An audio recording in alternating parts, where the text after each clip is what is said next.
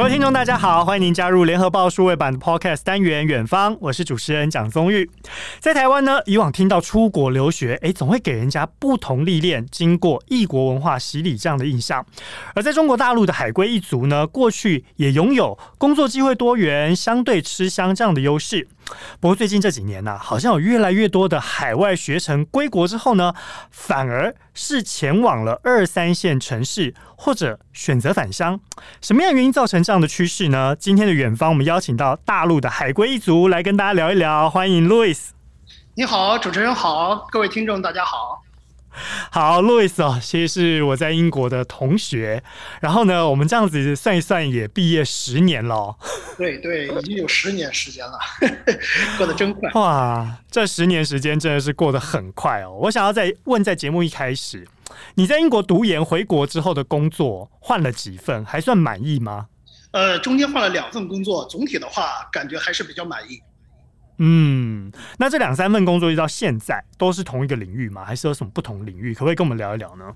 可以，我是这样的，我的工作呢其实是大约两个领域。我现在所从事的是医药行业，呃，之前那份也是医药行业。第一份工作呢是做的无人机激光雷达行业，所以说相对来说还是有些跨领域的。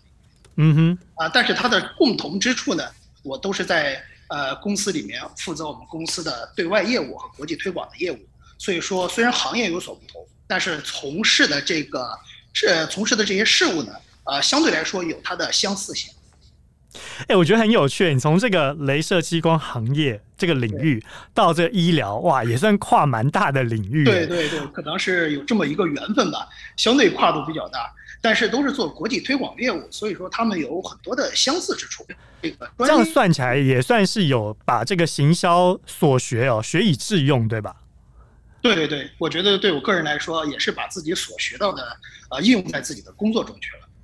嗯，那你觉得嘞，在英国念书这样子的海归经历哦，在你这换了两三份工作当中，有没有什么样实质的帮助？呃，我觉得有有很大的帮助。呃，嗯、首先来说呢，呃，我是从事这个对涉外业务的。如果说我没有在国外留学的这段经历的话，嗯、我觉得我很难开展我现在的工作。就目前在大陆来说，呃，尤其是你在跨国公司也好，或者说本公司的涉外部门也好，对于这种留学的经历，我觉得还是非常有加分的。好，我觉得你刚刚也点出了一个重点，就是说海归一族经过外国文化洗礼，所以你在谋职的时候，哎，给人家感觉说你确实是具有一些不管是语言或者是异国文化这样的优势。但是对照国内本科毕业哦，我们在台湾叫做大学毕业，那这海归之后的薪资有没有这个镀金的效应呢？呃，是有镀金的效应的。当然，我们因为咱们是十年前的海归了嘛，跟现在比，它是有一些变化的。可能国内的就业市场对于海归不像过去这些年呢那么的呃迷思吧，有一种高看的那种迷思。相对来说呢，嗯、现在更能去平视的看待这些问题了。啊、呃，在在这个招聘的时候，也更倾向于看重。呃，应聘人员的本身的能力和实力，你来了之后能不能解决现实问题，具不具备这个跨语言沟通的能力，这些都是要点。所以变成说，哎，你真的在面临工作上的场域，你必须有这些涉外事务的时候，你要去跟人家沟通，哎，语言就是一个门槛，还有一个文化，也也是一个很重要的一个前提，你必须要先理解。这样子相较之下，你比较能够理解说，哎，往我们在亚洲的文化，哎，在面对这欧美的时候，可能又有不同的思维，这在工作上都会是很大的挑战。其实也是边做边学哦。是的，是的，是的，您说的对。嗯，您说这个文化，因为我们之前出国留学呢。能更好的去理解国外的这种沟通的方式和他们一种生活的方式，这在我们与他们交流的时候呢，是一个很大的推助力。所以说，在这方面，我觉得留学是具有优势的。当然了，我们现在讲的，哎，听起来乍听严肃，其实这文化交流不外乎就是，嗯，我们跟其他外国的同学一起在课业上可能有交流，更重要的交流是生活上，哎，大家就去 pub。然后我们就去酒吧，大家喝酒聊天，其实就是一个很重要的一个文化的认识。这本身也是一种沟通嘛，因为从全方位的了解，呃，欧美国家他们的这种生活方式，实际上呢，就帮助我们了解了如何跟他们去沟通了。嗯，我相信跨文化其实是一个很重要的一个一个过程，特别是说我们自己从英国回来之后，哎，理解到了英国。当然，在这期间，如果有到欧洲其他国家呢去旅游，可能会见到不一样的。呃，国际文化，当然在这些对我们来说，哎、欸，这是人生经历的一个过程，但是也是一个学习跨文化的过程。我想跟你请教的是，你在认识身边这些海归的朋友们哦，回到国内，他们在选择工作的时候，哎、欸，有没有一些优先考量？比如说，哦，因为从国外回来，所以想说我应该进入到外商企业，这样的比重有比较多吗？对，你这个问题就非常的有意思。因为呢，我身边的这个海归的朋友比较多，有这个有英国的、美国的、澳大利亚的、法国的等等，他们都回国了。嗯、最后我就发现，身边的这些朋友，他们从事的职业真的是非常的不同，有私企、有国企、有外企、有这种混合制企业，而且还有做公务员的，嗯、所以说是各行各业的人都有。哦、他们回来之后，并不是说他就倾向于哪个行业，我觉得其实出国呢。呃，留学他也是希望能帮助这个学生，呃，增加自己的这个呃在就业时候的这种竞争力。他并不是拘泥于哪个行业，对吧？嗯，这种情况下，所以说呢，他们在各行各业都有从事，啊。所以不见得说他一定要选择呃外商这样子的选这样的选项，就是说他只要能够在其他企业能够发光发热，哎，让自己有一席之地，有舞台能表现，其实都是好的去处。这样子。对，相对于他们留学，主要还是为了，包括我在内，主要是为了有自己有更好的发展、更好的机遇、更好的待遇、更好的实现自己的这个理想。嗯、我觉得并不并不是拘泥于哪个行业。就目前来看，我身边的朋友都是这样的。好，我觉得在这边呢，先起个头，也让大家理解到说，哎，你今天出国这个体验哦，不光只是为了未来自己的工作跟前途铺路，我觉得其实也是很重要的一个呃生命的历程。你可能会看到不一样的风景，你可能会看到不一样的文化。但是我们来看一个案例哦，就是这中国新闻周刊前一阵子报道的，他说一样在英国读研的这个陈佳，他在年初的时候学成归国，但是对照我们十年前，确实有一些不大一样的地方，就是他正好碰上了这个大陆毕业生人。人数创新高的这一年，而且呢，去年的百万海归留学生也成为他很重要工作上的竞争对手，所以他竞争可以说是非常的激烈。那么陈家呢，他念的是教育的专业，回到大陆正好面临双减政策之下的教育改革，也就是呢，各大教育企业纷纷收缩。或者是裁员，哎，就业机会真的是少之又少，哎，所以呢，他就刚好呢，就干脆选择回西安老家去考编制内的单位，外加全国巡考五座城市的事业单位编制。哎，这故事听起来，我觉得倒是蛮有趣的。我也想跟路易斯请教，你身边的这些海归朋友，包括你自己在内，不同专业也会碰到类似的情况吗？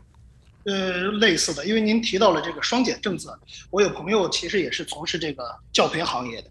嗯，最近几年呢，呃，有以下几个产业，它都是受到了一定的冲击，可能是教培行业受到了冲击，嗯、包括地产啊，包括疫情之下的呃旅游观光行业啊，餐饮行业啊，其实这些行业相对来说都是承担了经济的下行压力，呃，这个是比较明显的吧。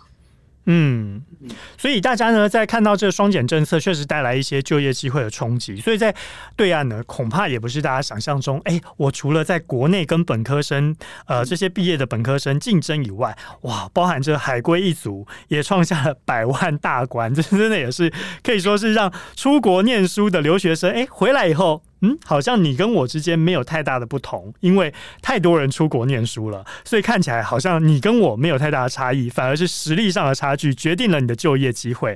另外一个呢，我觉得刚刚讲到这陈家的案例哦，还有一个就是在异地工作，很多人都会有一个想象说，觉得我今天如果是海归一族，我应该就要到北上广深这样子的一线城市来工作啊，比较不会说我就是呃一定得要回到这个家中，回到老家这个地方来落地。好，但是呢，我想问一下路易斯，因为你家里住北京，工作也在北京，那您当年毕业回国的时候，你觉得工作机会有比以往减少吗？就北京来说，呃，就是说现在和过去比的话，因为我手头上没有目前的这个就业的数据，但是从亲身感感受来说的话，呃，这疫情三年以来对工作的影响肯定是有的。比如说，呃呃，不说工作机会吧，我就从说招聘这一块都变得比以前要复杂一些。你哪怕一个人进，现在你需要有这个手机上有绿码，就是我们通行绿码，你要核酸检测，你要面试的话，你还得确定这个地方有没有防控政策。你如果说异地的话，还得确定能不能异地去，呃，异地出行啊，到到了之后会不会有这个居家隔离的政策呀？你都要考虑到。因此，在很多视频面试呢，也都是啊，面试也都是通过视频进行的。那不知不觉呢，会给这个应聘者带来很多的不便。那么，这个找工作的这个难度，我想会相应的也会上升。嗯，所以说这三年下来，我觉得对工作机会是有一定影响和冲击的。确实哦，在疫情之下哦，当然这技术性的环节会影响大家在工作出行这方面的呃不便。但是呢，我我想问一下路易斯哦，你自己身边这个学弟妹，也就是所谓的师弟师妹们，哎，虽然相隔了差了十年，如果说一样是海归或者是本科毕业，这个就业机会在北京有比我们十年前来的缩减很多吗？呃，您问的非常好。他现在北京，我觉得北上广的城市就业机会并没有减少。它因为大城市、一线城市，它的活力还是非常强的，它在经济方面还是引领的作用。但是呢，有一个问题就是毕业生的数量太多了，一是海归的毕业生太多了，上百万的；另一方面呢，本土的毕业生每年上千万啊，这个量级是非常大的。也就是说，它整个的呃这个应聘者的数量。增加了，那从经济学角度来说，就是供给和需求，是吧？因为它的供给增加了，所以导致它整个的竞争压力也上升了，是这种。所以说，海归群体呢，它可能跟十年前相比，就是说，它的光环不像过去，就像我之前强调的，那么一味的去，呃，去去会。比较高看一眼，可能现在来说，在应聘的时候，别人更讲究你这个海归的，呃，有没有你的真实个人的情况是如何，有没有真实的本领，能不能做这些国际和跨国的业务，啊，有没有学到，啊，这种情况下，我觉得可能是更强调了吧。嗯，反而是在本职学能方面会被特别看重。哎、欸，至于你说这海归，哎，这个镀金效应好像也开始慢慢退掉光环了、喔。不过我也知道这这几年哦、喔，大陆其实很热衷这国企热啊、考公潮啊。这个原因是什么呢？是因为疫情带动的关系吗？还是你刚刚讲到说啊，因为这个海归一族已经没有那么值钱了？我现在随便路上走一下，撞见的可能都好几个都是海归，是因为这样的原因吗？呃，你看现在是您说的是考公考，公务员考试是吧？嗯，还有这个国企热啊，对啊，对对，这个这个原因，我想是还是受疫情之下各行各业都明显的感受到了经济下行的压力，而这个国企和公务员的特点就是比较稳定。嗯、我想大部分人呢，我们都是理性的，我们是通过这种通过这种对比呢，做出了理性的选择，稳定的工作呢。可以帮助我们抵御未来所带来的不确定性。这几年的经济看到，呃，很多的这种大型企业啊，之前的话都是数一数二的，呃，包括恒大在内，那之现在呢都遇到了非常大的问题。所以说呢，可能一个稳定的工作对于当前的毕业生来说，它的吸引力是非常强的。因此呢，在公务员考试和国企就业方面呢，就是。比以前啊，要比以往要更加的去，又更加的热。嗯，你刚刚也有提到，就是说这个供需的问题哦，就是其实已经供过于求了。那这样子，国企跟考公制这个部分确实也会诶、欸、受到影响吗？有这所谓供过于求的问题吗？呃呃，是这个在国企和考公方面的这个压力，我觉得现在是呃可以看得出来的，是压力是越来越大。比如说这个在应聘方面吧。一个公务员的位置可能会有很多个人去应聘，啊，几十个人去竞争一个，乃至上百人去竞争一个职业，呃，这个是比较明显的，啊，但是呢，这个效应我觉得也比较正常。为什么呢？你看，好的职位它本身也是一种稀缺。其实人在任何的时候呢，都是倾向于好的职位。在在之前，在过去十年前的话，那跨国公司的这些比较好的职位也是上百人里边可能会有。才选出一个两个，它只是一种自然的选择，我觉得非常符合经济的规律。嗯哼，好，确实哦，因为在这疫情之下，哎，企业有很大的压力，特别是呢，人事支出成本通常占了这个企业营运里面很大一块啊，至少是六成七成左右的比重。所以呢，不管是不是跨国企业，或者是本国的企业，基本上呢，遇到疫情，它都得要缩减开支。所以呢，在招聘的人才员额部分呢，相对也会跟着缩小。但是相较之下，刚路易斯提到这个公务员考试，哎，让大家来考公啊，或者说这个国企啊，它相对供应的这个员额是稳定的。所以呢，大家也开始来啊、呃，想办法能够抢这个铁饭碗。我比较好奇的是说，哎，这个大家要来考公啊，抢这铁饭碗啊，这样的趋势，除了这应届的本科生以外，海归群体也开始有蔓延这样子的状况吗？呃，海归群体，我相信是有蔓延的这个状况的，因为海归呢和考公和进入国企，它本身它并不是一个矛盾。嗯，我之所以出去留学呢，之所以是海归，还是为了有更好的选择。那么现在来说，考公和国企已经成为了一个很好的选择。那么留学生为什么要拒绝它呢？对吧？所以在这方面它是没有矛盾的。因此呢，现在留学生更倾向于啊，可能对于这个考公的和公务员的热潮啊。家，我觉得这是是可以理解的，是非常合情合理的。好，我们来看一个数据哦，这是根据智联招聘二零二一中国海归就业调查报告，其中呢就显示到说，哎，有越来越多海归一族开始选择所谓的新一线或者是二三线的城市，哎，前往三线以下城市发展的意愿还特别的强哦。来看一下投递人数年增长达到百分之二四点五哇，差不多就是四分之一了。那么如果说是所谓新一线的城市，也就是具有发展潜力的城市呢，投递人数年增百分之二点。点六，哎，这个现象我觉得特别值得来跟路易斯请教哦。就说会出现这样的现象，是不是也反映出北上广深这些一线城市的工作机会虽然很多，也像你刚刚说的活力足够，供应也都够，但是呢，相较之下，你在那边就是需要生活、生存，甚至是要落户，也就是要有个户籍，其实都不是想象中那么容易的事情，所以导致说有很多海归反而宁可往二三线城市去跑。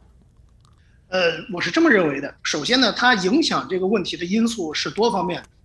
那么从二三线城市来说，嗯、二三线城市的基础设施建设确实有了非常大的进展，整个的城市面貌跟过去比有很大的改观，这是第一个。第二个呢，就是二三线城市包括地方的政府，他们现在都已经推出了各种政策来吸引年轻人回乡创业、回返乡就业。因为大家都理解到了，人口是经济增长的主要动力，所以说各种政策也都在推出，他们也愿意跟大城市一样进行这个人才的竞争嘛，这是另外一个。第二个呢，就是这个大城市的经济生活压力是很大的，这给年轻人确实带来了呃一个不少的压力。就像您说的啊，这个落户也不容易，包括物价呀，包括高不可攀的这个房价呀。它都会给年轻人呃造成一个很大的压力，这个门槛是一直都存在的。然后第三个就是当前的经济形势了，在目前这个疫情全球疫情的经济形势下呢，呃，经济下行压力肯定会促使某些人呃更愿意返乡。这在欧美国家历史上也出现过，经济出现呃下行的时候呢，可能。更多的人愿意回乡。第一呢，我节省我的生活成本、生活开支，是吧？嗯。第二呢，我也可以避免啊，也可以和家人在在一起，可以这个呃相互之间有更多的支持啊。我觉得呃应该是这么一些原因，是共同导致这么一个现象。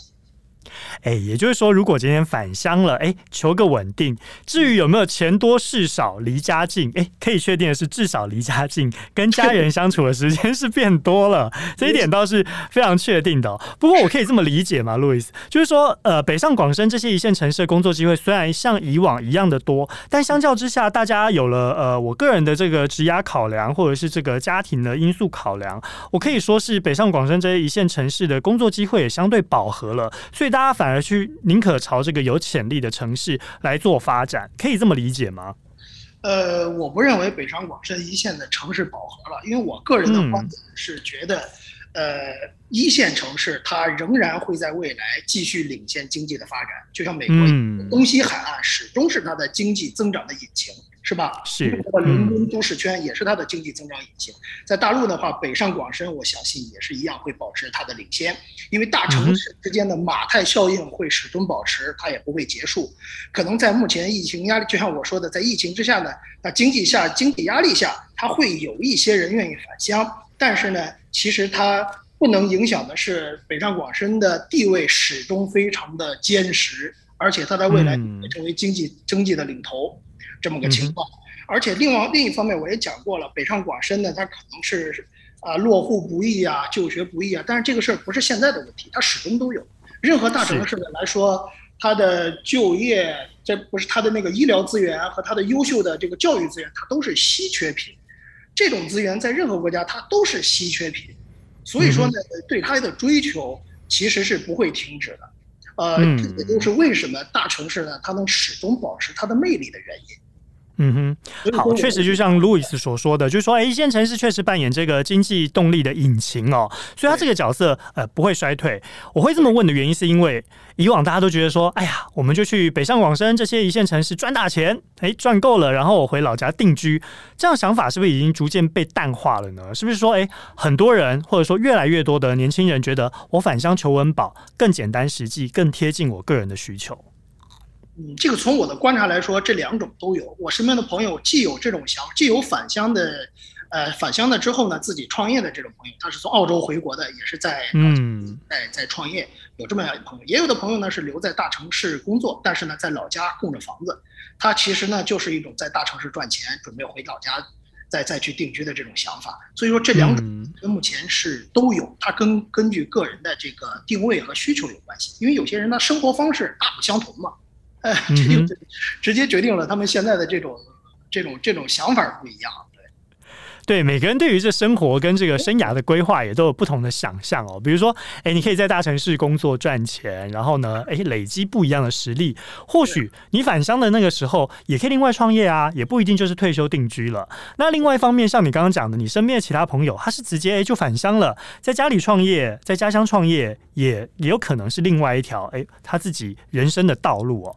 不过，好像有些人会有这个印象，就觉得说啊，选择回老家好。好像就给人家躺平这样的印象，哎，你身边认识的这些朋友，实际状况是这样子的吗？有没有被这样误会过呢？呃，也有，也有这种状况。而且呢，咱们身边的这个，就是说留学的这个群体，回国之后往往会在大城市先发展一段时间。有些人经过了这个阶段之后，再回老家，然后进行创业。呃，我觉我觉得可能外在会有一些质疑吧。去了这么多地方，大城市也工作过，回来最后呢又回到老家。呃，我觉得别人的观点肯定始终存在，但但是呢，呃，不管别人怎么说，只要自己自己的目标，自己过自己想要的生活不就可以了吗？都是人生自己的选择，不用在意别人的眼光。所以相较之下，你家在北京，你工作在北京，就比较不容易被人家误会是躺平了，对吧？是是，相对来说就会有一定的优势。这是身在一线城市的好处。这么看来，我觉得很有趣哦。就是说，在大陆国内，这个学历膨胀啊，海归群体啊倍增，求职竞争更加的激烈。但是最近也有另外一个现象是说，哎，这个县乡啊，这些公职也跟着抢破头。有没有会会引发另外一个联想是说啊，我留学投入了这么多的资金跟时间成本，结果跟这个产出不对等这样的遗憾呢？你有没有碰过这样的朋友？呃，这样是有的。呃，不过呢，就我的观点来看，其实你无论是留学不留学，你都在付出啊。你在国内上学的话，你也十年寒窗苦，经历了这么多年的付出。留学也是，其实无论是否留学，你都有。有的人学到了本领，有的人可能觉得自己的收获没有那么大。呃，这种感觉是是是都会有。呃，还是要因人而异，还是要因人而异。如果你真正学到了知识，回楼之后对你的就业有有所帮助，那么就不会有遗憾。呃，嗯，而且这个竞争始终存在，无论你是否留学，始终存在。本身在求职的时候，它就是一种人员的筛选的过程，所以说这个过程是非常合理的一个过程。呃，可能是不同的人有不同的感受。对于我个人来讲，我觉得留学是非常的值得的一段经历，对我的人生啊有很大的促进意义，对我的价值观，呃，对我的人生观和社会观都有很大的影响。在我后来的工作中呢，始终有助力。可能我个人来说是非常值得的。这就这就是仁者见仁，智者见智了。不同的人有不同的看法。好，也就是说，哎，身边的朋友可能经历不同，那你自己嘞？自己觉得说，哎，确实留学对于你现在工作跟职涯都很大的帮助。那留学投入的时间跟精力，跟现在的产出，哎，有不对等吗？你自己的感觉？呃，现在的产出我觉得对等，因为我我本身的这个所从事的工作也是有国际方国际方面的涉外的工作嘛。这个工作本身呢，就需要留学的背景作为支持，所以说对我来说是，呃，也算是呃呃用到了自己所学，没有去浪费，是这样。嗯哼，好，我想最后一个问题要跟路易斯来请教一下过来人的经验。虽然我们都已经毕业十年了，对，研究所念完。好，如果说现在呢，要给我们这些学弟妹或者是师弟师妹们一些建议，哎，你会觉得说还是出去留个学，体验一下不同的异国文化比较好呢？还是说也可以选择在国内，哎，自己朝自己要努力的方向？这个问题问的非常好，我觉得呢。你无论是否选择留学不留学，其实它都是人生道路的一种选择。您这个就是说，呃，用哪种选哪种求学的方法比较好？其实这要根据你个人的目标。首先，你想从事什么样的行业？你想从事什么样的工作？那么这个工作和行业呢，需要具备何种能力？如果说你所想做的工作需要留学的这种经历做支持的话，那么留学就很划算了。如果说你从事的工作呢，可能呃，相对来说，你在国内上学更好，那么你就不如在国内上学。因此，要跟自己的目标有关系。我觉得明确了目标，你的学业才不会浪费，你的学业才能更加有效率地获得你想要的知识。嗯，你现在在职场上呢，也负责要带领一些新进的新血们嘛。所以呢，如果在他还摸不清楚方向的情况下，你的建议是什么？呃，在职场说，我觉得刚毕业的年轻人多少都会有个一两年摸不清职场方向，但是过了一两年之后再摸不清的话，那就属于自己的问题了，是吧？呃、这个尝试呢，我们不允许失败，年轻呢，这就是允许失败了。我们应该多尝试。呃，还是那我过来的心态就是说，呃，首先你要了解自己，你自己有哪些能力，你擅长做哪些事情，而且你喜欢做哪些事情，你要做哪些事情。当你明确了这些目标之后。你在通过自己的努力，逐渐向目标靠近，让自己学有所获、学有所成。我觉得这样的话，你就会少走很多弯路。好，今天非常谢谢我们的大陆海归一族路易斯来到我们节目当中，跟大家分享了这么多。嗯，不管是在大陆的一些就业情况，或者说，哎，海归一族对于你未来职涯的发展有哪些帮助？我相信大家今天听完以后，应该都跟我一样心有戚戚焉。非常谢谢路易斯来到我们的远方当中，谢谢，谢谢，谢谢，谢谢 Yuki，谢谢各位听众。好，我们远方下次再见喽，拜拜。下次再见了，拜拜。精彩的报道，请搜寻 VIP.UDN.com 联合报数位版，邀请您订阅支持。